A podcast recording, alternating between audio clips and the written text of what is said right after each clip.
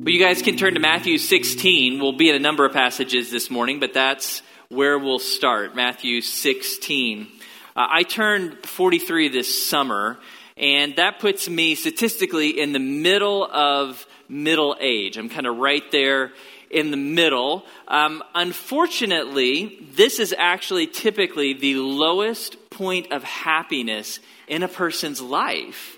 I don't know if you knew that. Sorry if you're in your 40s or 50s. Um, you're you're right there with me. Scientists have actually been studying this, studying happiness with age for average Americans, and this is what the curve looks like. It's a U shaped curve. So, statistically, throughout your life, what scientists have found is that people are happiest early in life and later in life, but right in the middle from basically your mid 30s to your mid 50s, happiness crashes. Yay! So, why is that? Well, there's, there's a lot of circumstantial reasons. So, kind of in the middle of life, that's when your responsibilities are highest, costs are highest. You're working really hard. For a lot of us in this demographic, we're caring for generations in both directions. We have little kids we're caring for. We have aging parents we're caring for. We're caught in the middle. So there's a lot of circumstantial reasons, but actually, researchers have found that the root cause of this happiness curve, this bottoming out in middle age, is unmet expectations. That's why we struggle in middle age. Because all of us enter into middle age with certain expectations. You can't help but form expectations. That's part of being human. You think about the future.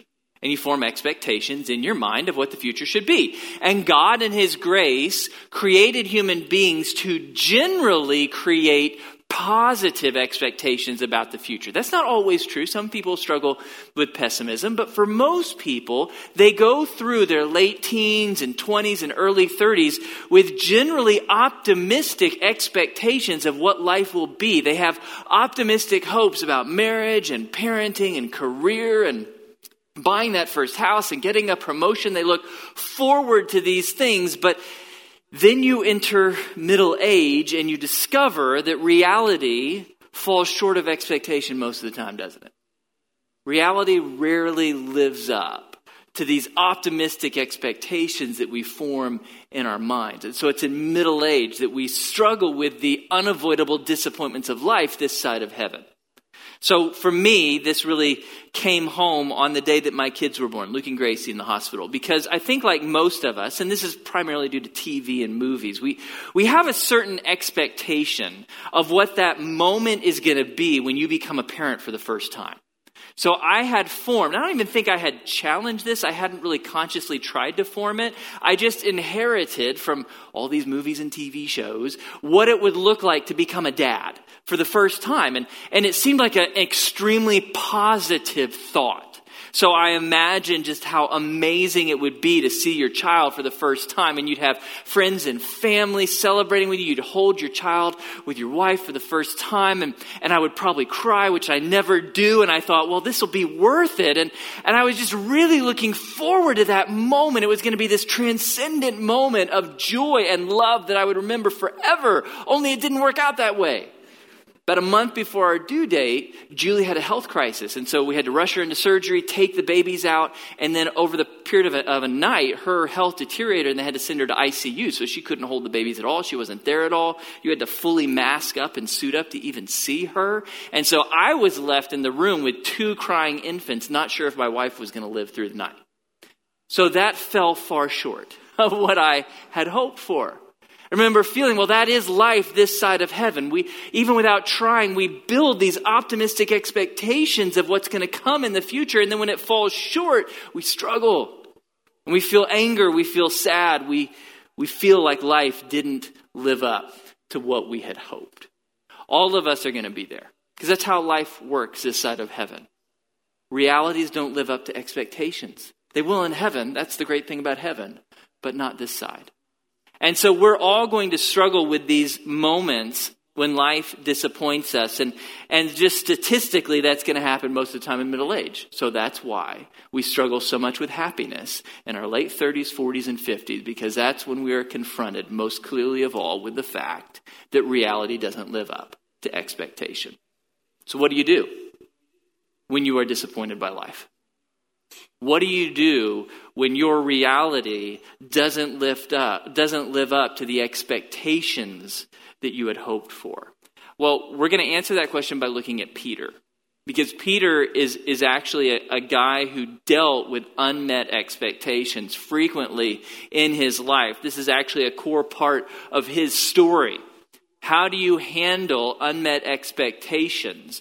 I had the privilege some years ago writing a Bible study on Peter and his whole story, his whole life. And I, I went back through it this last week, kind of just thinking, okay, so what do I want to share with you? What do I want to preach? And there were a number of stories that I wanted to preach. I was having a hard time choosing. And then I realized, well, wait a minute, a lot of these stories are the same. There's a pattern in Peter's life. A pattern where he goes from great success to abject failure in the matter of like a few verses. Like literally in minutes, he goes from hero to failure. It happens multiple times, and it's always over this crisis of unmet expectations. And so, what I want to do is actually share a couple different stories with you this morning that show this pattern in Peter's life of how to face unmet expectations. So, we're going to start in Matthew chapter 16. Had you turn there? Matthew 16. We're going to look at a high point in Peter's life, followed very shortly by a low point. Okay, so Matthew chapter 16, let's pick it up in verse 13. Now, when Jesus came into the district of Caesarea Philippi, he was asking his disciples, Who do people say that the Son of Man is? And they said, Some say John the Baptist, and others Elijah, but still others Jeremiah or one of the prophets. He said to them, But who do you say that I am? Simon Peter answered, You are the Christ, the Son of the living God. And Jesus said to him, Blessed are you, Simon Barjona, because flesh and blood did not reveal this to you, but my Father who is in heaven. This is, is an incredible moment in Peter's life. So, what's happened is by Matthew 16, Jesus has performed a lot of really amazing miracles. And, and people are seeing that and, and they're beginning to, to spread rumors throughout the country. Who, who could this man be? What could he be? And, and some people think, well, he's, he's John the Baptist come back to life. Others say he's a prophet, he's Elijah. But Peter knows. Peter knows the truth. He is the Christ, the Son of the living God. Now, quick clarification those titles at this point in time in the Gospels, they're not divine titles. They don't yet mean second member of the Trinity. Jesus hadn't revealed that yet. At this point in history, Christ, it's the Greek translation of the Hebrew word Messiah. It means the person anointed by God to save his people. So Peter's saying, You are God's appointed Savior, Son of the living God. That means you are the King of Israel. It's a kingly title. Peter's saying, You are the new and better King David. Now, those are surprising things to say about Jesus because he did not look like a savior or king. He was poor. Didn't have an army, didn't wear robes, he didn't have a crown, he didn't have great authority in the nation. So for the Jews, it was incredibly hard to imagine that this man, Jesus, a carpenter's son, could actually be savior and king. But Jesus, but Peter saw through the appearance of things with the help of God the Father and recognize Jesus for who he truly is. And Jesus blessed him for that. Jesus gives him a new name. This is a high point. This is LSU playing A&M with 30 seconds left in the fourth quarter. Everything looks great for them. So it did for Peter, but the game's not over. And neither is this conversation. Skip down just a little bit. Verse 21. This is literally like maybe two minutes later. From that time, Jesus began to show his disciples that he must go to Jerusalem and suffer many things from the elders and chief priests and scribes and be killed and be raised up on the third day. Peter took him aside and began to rebuke him, saying, God forbid it, Lord, this shall never happen to you. But he turned, Jesus turned, and said to Peter, Get behind me, Satan. You are a stumbling block to me, for you are not setting your mind on God's interests but man's. This is LSU after the seventh overtime. Everything's fallen apart. Peter went from hero to the devil in a matter of just a couple minutes, and it's because of expectations. So, if you want to understand what's going on here, Peter expected that if he aligned himself with God's Messiah and King, then life would go well. He would be successful. And that, that's actually a realistic expectation based on the Old Testament. There are a lot of prophecies in the Old Testament about how the Messiah would bring peace and he would bring the whole nation together and rule the world. And if you aligned yourself with him, you would share in his kingdom. And so Peter has a reasonable expectation of the success that this should bring. And yet Jesus says, no. Peter, that's not what's going to happen. I'm, I'm going to die. And so you are associating yourself. You are connecting yourself with a dead man walking. And, and Peter's angry about that. That is not what he signed up for. That's not what he expected to find in life. And so he revolts and he's angry at Jesus for ruining his expectations. So, from hero to devil in a couple minutes over unmet expectations. It happens again. Later in Peter's life, actually at the end of Jesus' life, on the night Jesus was betrayed, John 18. So Judas came to the grove guiding a detachment of soldiers, a large group of Roman soldiers and some officials from the chief priests and Pharisees. They were carrying torches, lanterns, and weapons. Then Simon Peter, who had a sword, drew it and struck the high priest's servant, cutting off his right ear. Now, now this is, it's a high point in Peter's life in the sense of look at that bravery. There's a lot you probably, probably don't know here. You have Jesus and his disciples, none of whom are trained soldiers. And they have like maybe one or two swords. That's it. And then you have a, a, whole Roman detachment. It appears to have been a cohort size, a very large group of trained professional soldiers in armor with heavy weapons show up. And Peter sees that. And what does Peter do? He gets courageous. He gets brave. If, if the Messiah is going down, I'm going down with him. I'm going to fight for Jesus. And so he takes the one sword he has and he strikes out. So you have this incredible bravery followed by incredible cowardice. Next verse, John 18 11. Jesus commanded Peter, Put your sword away. Shall I not drink the cup the Father has given me? Jesus breaks Peter's expectations. It was reasonable for Peter to think that when the Messiah is challenged, if I stand with him and fight, we will win because no one can conquer the Messiah according to the Old Testament. And yet Jesus says, No, Peter. Your, your expectations, they might have been reasonable, but they're not right. Because God the Father has called us not to win in this moment, but to lose. Are you willing to lose with me? Are you willing to suffer with me? Because that's what's going to happen now. Well, let's see. Turn in Matthew. If you're still in Matthew, turn to the right a little bit. Let's go towards the end of the story, Matthew 26. Let's see how Peter does after this moment of great bravery when Jesus then shuts him down and says, No, it's not time to fight. It's time to lose. How does he do? So we're looking at Matthew 26, the end of the chapter. Let's start in verse 69.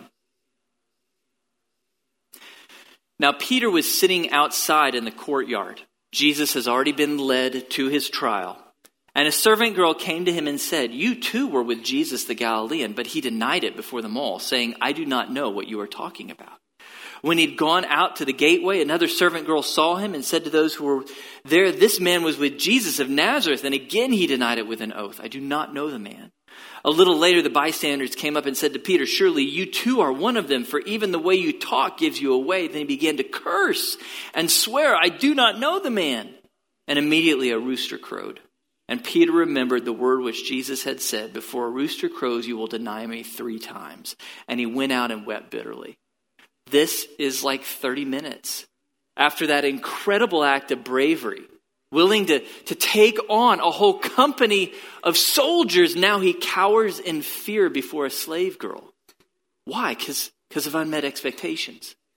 He expected being with the Messiah, you would win. Instead, being with the Messiah this time, you're going to lose. You're going to suffer because of that. Peter struggled whenever his expectations went unmet. And, and he caved in, in anger, he caved in fear, he caved in sadness, and he ran off weeping. And when reality didn't meet expectations, what you see is that Peter goes from a high point to a crash, just instantly, just in moments. And I so identify with Peter in this. I, I, I wonder if, as you look at Peter's stories, have you felt those moments before? You felt like life was going your way. You had some expectation that really was a fairly legitimate expectation. It was nothing crazy, and it doesn't get met, and you just crash. And you feel incredible sadness. You feel anger. You feel disappointment. That's how I felt in the hospital. As my wife was wheeled away on, on, the, on the rolling bed down to the ICU, and I'm left with two crying kids, I felt this. I felt anger. I felt intense fear. I felt incredible sadness because an expectation I had was dying. God was putting to death that legitimate expectation. Life wasn't working out as I thought. And so I feel all this sadness and, and all this anger and all this, all this anxiety, which are normal things. You can't control those emotions. All humans are going to feel those emotions when life is crashing around you. I felt those emotions and then I was tempted to hold on to them. And that's really where the choice came. You can't help how you feel in the moment, but are you going to hold on to it? I was tempted to hold on to my anger and disappointment that my becoming a father for the first time moment didn't work out like I thought. I was tempted to hold on to it and let it grow into bitterness. And that is what so many people do. That is the trap of middle age. So many people around us, when life doesn't work out like they expected, when reality falls short of expectations, they feel sadness, anger about that. You can't help those emotions, but then they cling to those. And they let that become bitterness in their life. That's the resentment trap. You see it so often in the lives of the people that we live around. So life falls short of expectations. That's going to happen for everyone. That's just part of being human. Then you're going to feel anger and or sadness. And again, that's going to happen to everyone. You can't help but feel anger or sadness when life doesn't work out like you hoped. Those emotions are okay, but then you you choose to hold on to those feelings. That's where it goes bad on you. You choose to own those and live in those and replay those in your mind and over time they're going to grow into bitterness, resentment and hatred. That's going to isolate you from other people and cut you off from the Lord. I had a, a relative, she's passed away now, and for a long period in her life, she had allowed herself to fall into the resentment trap. Life didn't work out like she hoped, and, and she had very reasonable expectations of what life would be. They weren't crazy, they weren't over the moon, they were normal, legitimate expectations, but reality didn't live up to that. And when it didn't, she felt angry, and she clung to that anger until it turned into bitterness and it isolated her from other people and it prevented her from enjoying life with the people around her. And I thank God that later in her life, she turned it around. She did. She came back to Jesus. She turned that around. She began to feel joy again. But I grieve those lost years in the middle when she clung to that anger and sadness of unmet expectations. That's exactly what will happen to you if you cling to those emotions of anger and frustration and sadness on unmet expectations, it will go bad on you. It will rot into bitterness and make you a hateful, isolated person. Peter doesn't do that. And that's really ultimately the reason we're looking at Peter. Peter has these bad moments when reality doesn't live up to expectation and he responds in anger, he responds in sadness, whatever it might be, but he always gets back up. That's the remarkable thing about Peter. He falls often in his story. Lots of falls in Peter's story. That's part of the reason I liked writing the book about it, because it's very hopeful to us. This is Peter, the apostle. He falls all the time. He always gets back up. He always comes back. He always recovers. I, I love the fact that Peter's best days are after all the days we read about. We're still in the Gospels there. His best days are in Acts. I mean, what a hero. He plants all these churches. He becomes an incredible witness for Jesus. He, he's crucified upside down willingly at the end of his life. What a stud, incredible guy. It all came after these failures. So, what is it about Peter that allows him to move forward when life so disappoints him? How does he avoid the resentment trap? Well, I, I don't feel like I have a complete answer to this yet. I, have studied Peter a long time. I still don't understand what all was going on there, but I, I think I've come to the root. I, I think I've found what is the, the, the core thing in Peter that kept him moving forward even after life disappointed him, so that his best days were after these days. I think the core of it is that no matter how much life fell short of his expectations, Peter never gave up on Jesus. That, that's the root of it. He never gave up on Jesus. So, right after the passage in Matthew 16 that we read, where Peter publicly called him Satan, I mean, I'd be kind of tempted to walk at that point. Really? Really? I've given up everything to follow you, the Messiah, who's going to die, and, and you're going to call me Satan for that? All right, I'm, I'm done. Back to fishing. No, he doesn't do that. Matthew 17, 1. Six days later, so six days after that hard conversation, Jesus took with him Peter and James and John, his brother, and led them up on a high mountain by themselves. Peter's still there. He didn't take a week's vacation. He's still there with Jesus. He clings to Jesus even when Jesus totally disappoints him and confronts him. Same thing after Jesus died. After Peter betrayed Jesus and Jesus went to the cross and, and Peter betrays him and runs off into the woods crying, Peter is still there when Jesus rises from the dead. Three days later, when, when the women see Jesus and run to get the apostles, who's the first person they run into? Peter. He didn't run away. He didn't give up even though his Messiah was crucified, even though he fell in incredible cowardice. He stayed near Jesus. You, you actually get to see what, what's going on in Peter's head that kept him clinging to Jesus even when the Jesus story so disappointed him, even when life so disappointed him. You, you, can see it in an amazing account in John chapter 6. So it actually came before the accounts that we've studied so far today. There's another account where Jesus does something that really disappoints Peter, but you get to hear what's going through Peter's mind. So there's this moment in John chapter 6 when Jesus does a very Jesus thing. Um, he's performed all these incredible miracles and, and collected a massive crowd. His popularity is reaching a peak in John 6. So there's all these people fascinated by Jesus. They, they want to follow Jesus. And so what does Jesus do? Every time he gets popular, he starts teaching crazy stuff. That's what he does. And so he teaches this crazy stuff. He says, He who eats my flesh and drinks my blood has eternal life, and I'll raise him up on the last day. What? The Jews freak out about that. What are you talking about? Eat your flesh, drink your blood. Now, we know from later revelation, which they didn't have at the time, we know from later revelation that he was speaking metaphorically. That he would die on the cross, that he would sacrifice his body and blood, literally, and that to be saved in faith, we would have to partake of him to be our Savior. That's where he's going, but they didn't know that yet. And that's so crazy that it tells us, therefore, many of his disciples, when they heard this, said, This is difficult statement. Who can listen to it? What are you doing, Jesus? And so, what is Jesus going to do? Well, he's going to double down. Because again, that's what Jesus does. Whenever he's popular, he doubles down on crazy teaching. And so he was saying, For this reason I've said to you that no one can come to me unless it has been granted him from the Father. He goes to predestination. There's nothing more controversial than that. There's nothing more difficult than the theology of election, but Jesus goes right there, and the result is instant. As a result of this, many of his disciples withdrew and were not walking with him anymore. Now, if he's going to teach crazy stuff, we're out of here. We're expecting Messiah who teaches stuff that we're comfortable with. We're expecting a Messiah who, who reinforces our beliefs and expectations. When he goes off and does crazy stuff, we're not interested. So a whole bunch of the crowd leaves at this point. So Jesus said to the twelve, You do not want to go away also, do you? Do you want to check out at this point? Simon Peter answered him, Lord, to whom shall we go?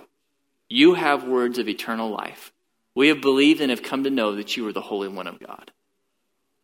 There's so much packed into what Peter just said there. To, to whom shall we go? His point is, Jesus, there's nowhere else to go for words of life. Peter was old enough to know all those other religions in the world, they don't have words of life to offer us. They're empty. And all the pleasures of this world and the pursuits of this world, they might be fun for a bit, but they're empty in the end. They don't give us life. Jesus, you're the only place where we find life. And so Peter clings to Jesus. Even when life deeply disappoints him, he never leaves because he understood Jesus is the only place where I can find life. He is the only place where, where I can find hope and joy and love that will not disappoint. He is the only answer for me.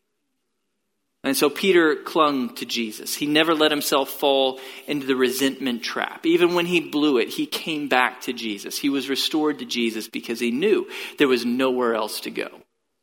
I, think there's a lot of Christians who have a mistaken belief about what the Christian life will be like. There's a, whole lot of Christians, especially younger Christians. It's like college age Christians, recently out of college age Christians, who think that, that the Christian life, the normal Christian life, is about constant growth. You're always learning more, you're growing more mature, more wise. It's always an upward path of growth and maturity and, and development. Well, that's sometimes going to be the case. But sometimes the normal Christian life is just going to be clinging desperately to Jesus when everything wants to pull you away. It's not going to be about growth and progress. It's just going to be about not letting go when your life doesn't live up to what you expected. Peter is an incredible example of that. He would not let go, he tenaciously held on. So, back to my experience in the hospital when my kids were born. And Julie is rolled away to ICU. And, and everything I expected about becoming a father has failed. God has just allowed that, that legitimate expectation in my life to die. Well, I, I felt a lot of sadness and I felt some anger and a lot of fear in that moment. And all those emotions are okay. Again, you're human. You cannot control those emotions. You're going to feel them. But then I had a choice. As the days passed, and weeks passed, and months passed, and years passed, and I look back at that loss in my life, that expectation that didn't come true, I have a choice. Will I cling to the anger that God failed me in that moment? Or will I cling to Jesus and believe that even though I don't know why he allowed that expectation to die, somehow he still is a source of true life? That, that's the choice that you face. So as you go through this life, you will have many moments when a legitimate expectation dies. When life doesn't live up to what you thought it would, whether in the world of relationships or career or possessions or health or whatever it might be. You're going to have some legitimate expectation and life is going to fall short. You will feel sad. You'll feel angry. You may feel fear. Can't help that. That's all okay. But then as the days pass, you face a choice. Are you going to cling to that anger, that sadness, that disappointment, and let it go bad on you? Let it turn into bitterness and resentment against God and others? Or are you going to cling to Jesus and say, I, Jesus, I don't know why you allowed this in my life. I don't like this that you allowed it in my life, but I believe that there is no other source of life than you. I believe that in the end, I will find true satisfaction and joy and peace in you alone. And so, like Peter, I'm never letting go. That's the choice you face when life disappoints you, as it will. When I was thinking about this message, think about who's living this out today. One of the groups of people that comes to my mind are, are missionaries that our church has sent out, particularly those who we've sent to hard places. I'm excited this morning. You're going to get to hear from a good friend of mine, David Showalter, who to me is, I'm going to make him feel uncomfortable, an example of Peter. Because David and, and his wife Janet, they do missions in Italy. The deal is, I think for a lot of us, when we think of the life of a missionary, for some of us, it brings thoughts of excitement and adventure. Like you get to go to this foreign land and, and meet people who don't know Jesus, and you get to share Jesus with them, and you're going to see the Spirit do incredible things, and it's going to be this amazing, exciting, adventurous life as God's kingdom moves. Well, it does sometimes work out that way. Sometimes in some places but it's rarely Europe. Europe is incredibly dark. It's post Christian. Been there, done that, not interested. It's incredibly hard soil. Julie and I had the chance to visit David many years ago in, in his missions when they were in Milan, Italy. And I remember him talking about like it takes five to seven years of relationship with an Italian person before you even get into good spiritual conversations. And even though you have no guarantees. And so what is it that, that creates a missionary that lasts on a field as hard as Europe. It's Peter. It's this principle of when your expectations of what ministry and kingdom work will be fail. When your expectations are put to death on the hard soil of Europe, you stay clinging to Jesus. Say so somehow he's got words of life, even for people as dark as this. And so David continued to cling to Jesus. Jana continued to cling to Jesus. And they've now seen some results in Italy, which is amazing, but they didn't happen overnight. It took years and years of plowing those fields. And many came before David plowing those, those incredibly hard fields, disappointed year after year with the meager fruit, and yet choosing to never let go of Jesus out of belief that he alone has the words of life. So I, I, want you to have a chance to hear from David, learn from his example, so that we can walk more like Peter. If you guys want to come on up.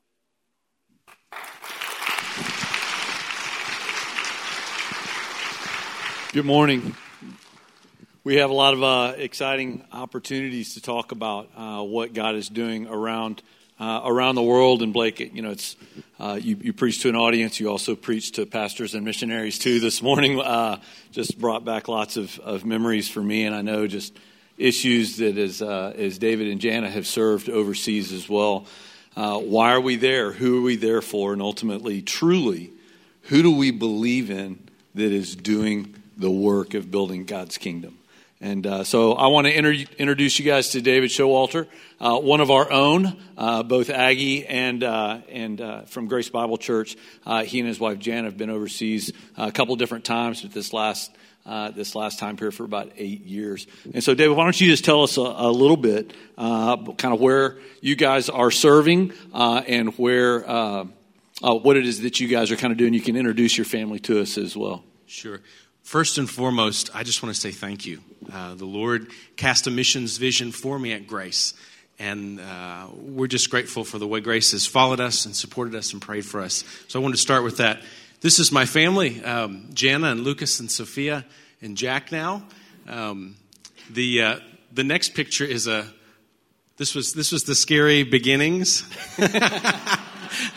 I wanted to throw that in so you could see uh, the contrast. The Lord has blessed our family. Um, but we are serving in Sesto Calende, Italy, which is uh, up in the northern part near Milan.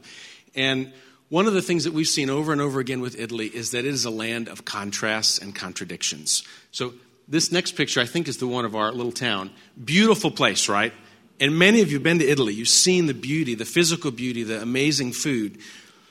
But on the dark underbelly, on the other side, if you spend a little extra time, you discover that Italy is a spiritual graveyard. Uh, about 1% of modern Italians have faith in Christ and Christ alone. So 99% of the people we come in contact with don't know Jesus personally. They know religion. There's a lot of religion in Italy, but very few have faith alone in Christ alone. And so we feel like one of the biggest oppositions is they're inoculated. They feel like they've done the right things. They're right with God by, by virtue of a few things. They've checked some boxes within the Catholic Church. Um, we even see how Satan is deceived using Mary. Um, culturally, Italians, you think of kind of the, the macho Italian male, right? Actually, it's mom or his wife that's really running the show. Okay? There are a lot of mama's boys in Italy. And Satan has capitalized on this. Who do you go to if you want something from dad? You go to mom. So, spiritually speaking, Italians think that Mary's the approachable one. I can get in with the Father if I approach Mary, if I pray to Mary. We know that Jesus is the sole mediator between God and man. But that's how Satan has deceived a whole population using a cultural thing.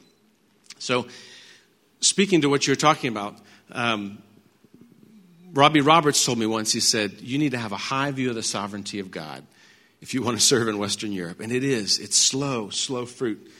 Um, the neat thing is, God is at work. Uh, and our little church plant is, uh, is an outcropping, a daughter church, if you will, of the church plant that Robbie and Rose planted years ago in Milan that now is in Italian hands and is thriving. Um, so our little group is, is just, just an outflow of that, and God's been at work uh, in a powerful way there. Um, we're just a little daughter church. Um, the Lord has allowed us to, to plant a second uh, international church that meets, they meet in alternate times, Saturday night and Sunday morning. Um, and we've seen mainly that ministry is just living life on life, loving people with the love of Christ.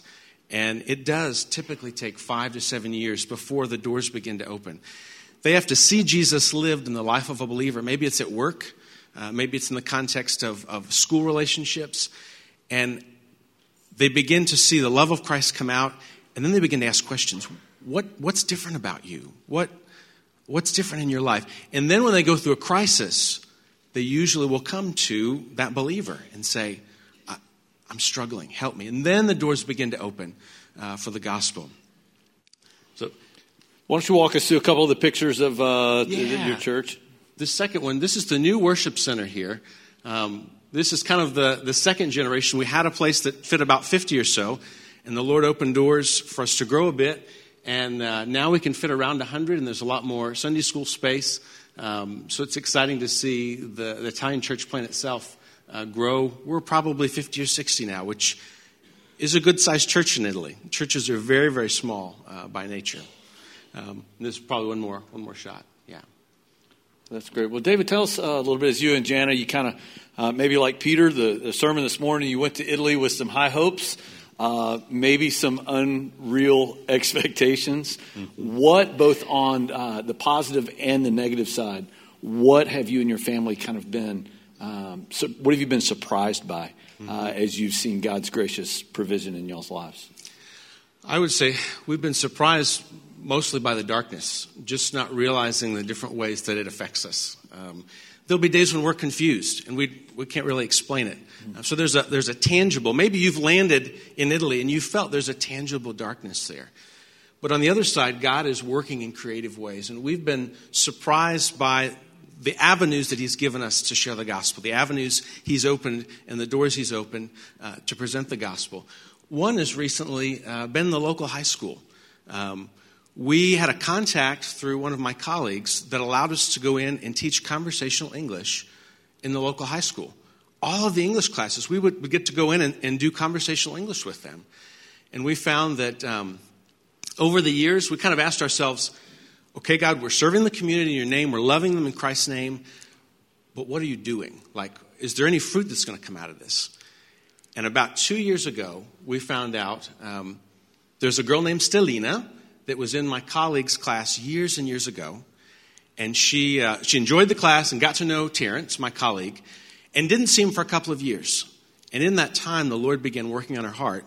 She studied uh, English literature in a class that had some Bible passages. So she actually requested a Bible off of our church's website. We sent her a Bible. And then she bumped into Terrence again about a year or so ago in the classroom.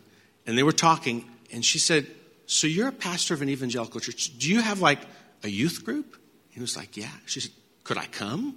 He was like, Yeah. so she shows up on a Friday night. And then she goes to the Italian service on Saturday night and then the English service on Sunday morning, and she never stopped coming. And we couldn't explain it. She just loved the fellowship. She loved the love of Christ that she saw there. And she came to a point and she said to us, even if I don't ever trust in Jesus, because she heard the gospel many times from each of us, can I still come? Sure. You're not obligated to trust Jesus. But about six months later, we kept praying and praying. She came to us and said, I trusted him she made that step. And she's been baptized and she's walking with the Lord, and is being discipled now. But just an example of how we didn't have a clue what God was going to do through teaching English in the local high school. But God's been at work. He was quietly working all along. And He surprised us. That's great. Well, tell us, you know, as uh, many of you know, we have a lot of different missionary uh, families out on the field. Uh, we're approaching 100 different, uh, we call them missionary units, uh, whether they're single or married. Uh, probably this year sometime we'll, we'll hit 100 units that we support across many fields. But for, for you guys, for the Lukers that are on your team, how is it that Grace Bible Church can continue to be of any help, of any encouragement, so that you guys kind of feel like you're an extension uh, of the church that sent you. Mm-hmm. Please, please pray. The darkness and the battle mainly is a spiritual one. And so we know that prayer is, is powerful. And so would you pray for us? Pray that the God would, would break the darkness, break the strongholds that are in Italy, and open the floodgates for the gospel there. And we're beginning to see some things happen, and we know that people are praying. Secondly, come and join us. Um, this ministry with the, the English as a second language. I'm going to put this one back yeah. up as you say, come and join us. come and join us. the food is good. uh, but seriously, uh, we've got most of us that are doing the English uh, are involved in the local church, and it's great, but we would love to have a team of interns that could help us. So if you've got an ESL background, we would love to have you come for three months, six months, a year, two years commit your life. Um, God is working through this ministry, and we'd love to have some fresh uh, faces and some fresh hearts to work with us in that same ministry. Right. What a beautiful segue. Just to let you guys know, we've been talking uh, with uh, David and his team, and uh, we're actually going to send uh, what we call a care trip there next summer. And so you guys have a whole year to think about whether or not you would uh, be willing to go. I promise you're not going to just be sitting here looking at this picture. Uh, they're going to put you to work uh, doing some things. But we uh, every summer we send out a, a few care trips to our uh, existing uh, supported missionaries. And so out of our congregation, we would love. Matter of fact, we we just had a, a team come back from another place in in Italy doing a care trip. But next summer we're going to send a, a trip over. And if you really feel like the Lord is doing something to bring an interest in either serving short term uh, or long term, you don't just have to buy the ticket and go over. As a church, we have uh, a whole uh, preparation uh, pathway for you guys. And so uh, we've invited uh, David to stand out uh, at our nation's wall uh, after the service. And if you have just general questions about what's happening in Europe, interest in Italy in particular, or feel like the Lord is just prompting you to ask more questions about next summer or a longer, uh, a longer term than that, then I, I want to invite you to go over, grab one of his information cards so that you know how to pray and continue to, uh, to be able to do that. So just pray that God has continued to work uh, in, in your hearts because we all, we all have a responsibility for the Great Commission uh, in serving in many ways uh, until the Lord Jesus comes again. So let me pray for us as we close our service and pray for David too. Father, thank you for the Showalters. Thank you for their endless years uh, of service there to learn a language, uh, to, uh, to wade through the darkness, uh, Father, to be a great light. Uh, and it happens just like it should happen with us here. Father, as we speak words as we tell stories from the Bible, as we apply in front of people our own relationship with you, as we step out boldly to turn those moments of crisis into gospel opportunities. Uh, Father, we pray that you would not only bless uh, what's happening here, but Father, that you would turn a whole country on its head. Father, that they would um, continue, Father, to, to not just seek pleasure, but Father, that they would seek the peace and the joy and the salvation that only comes through uh, a relationship with you. Father, that people could, in their minds, put aside uh, just their experience of religion so that they can know you personally.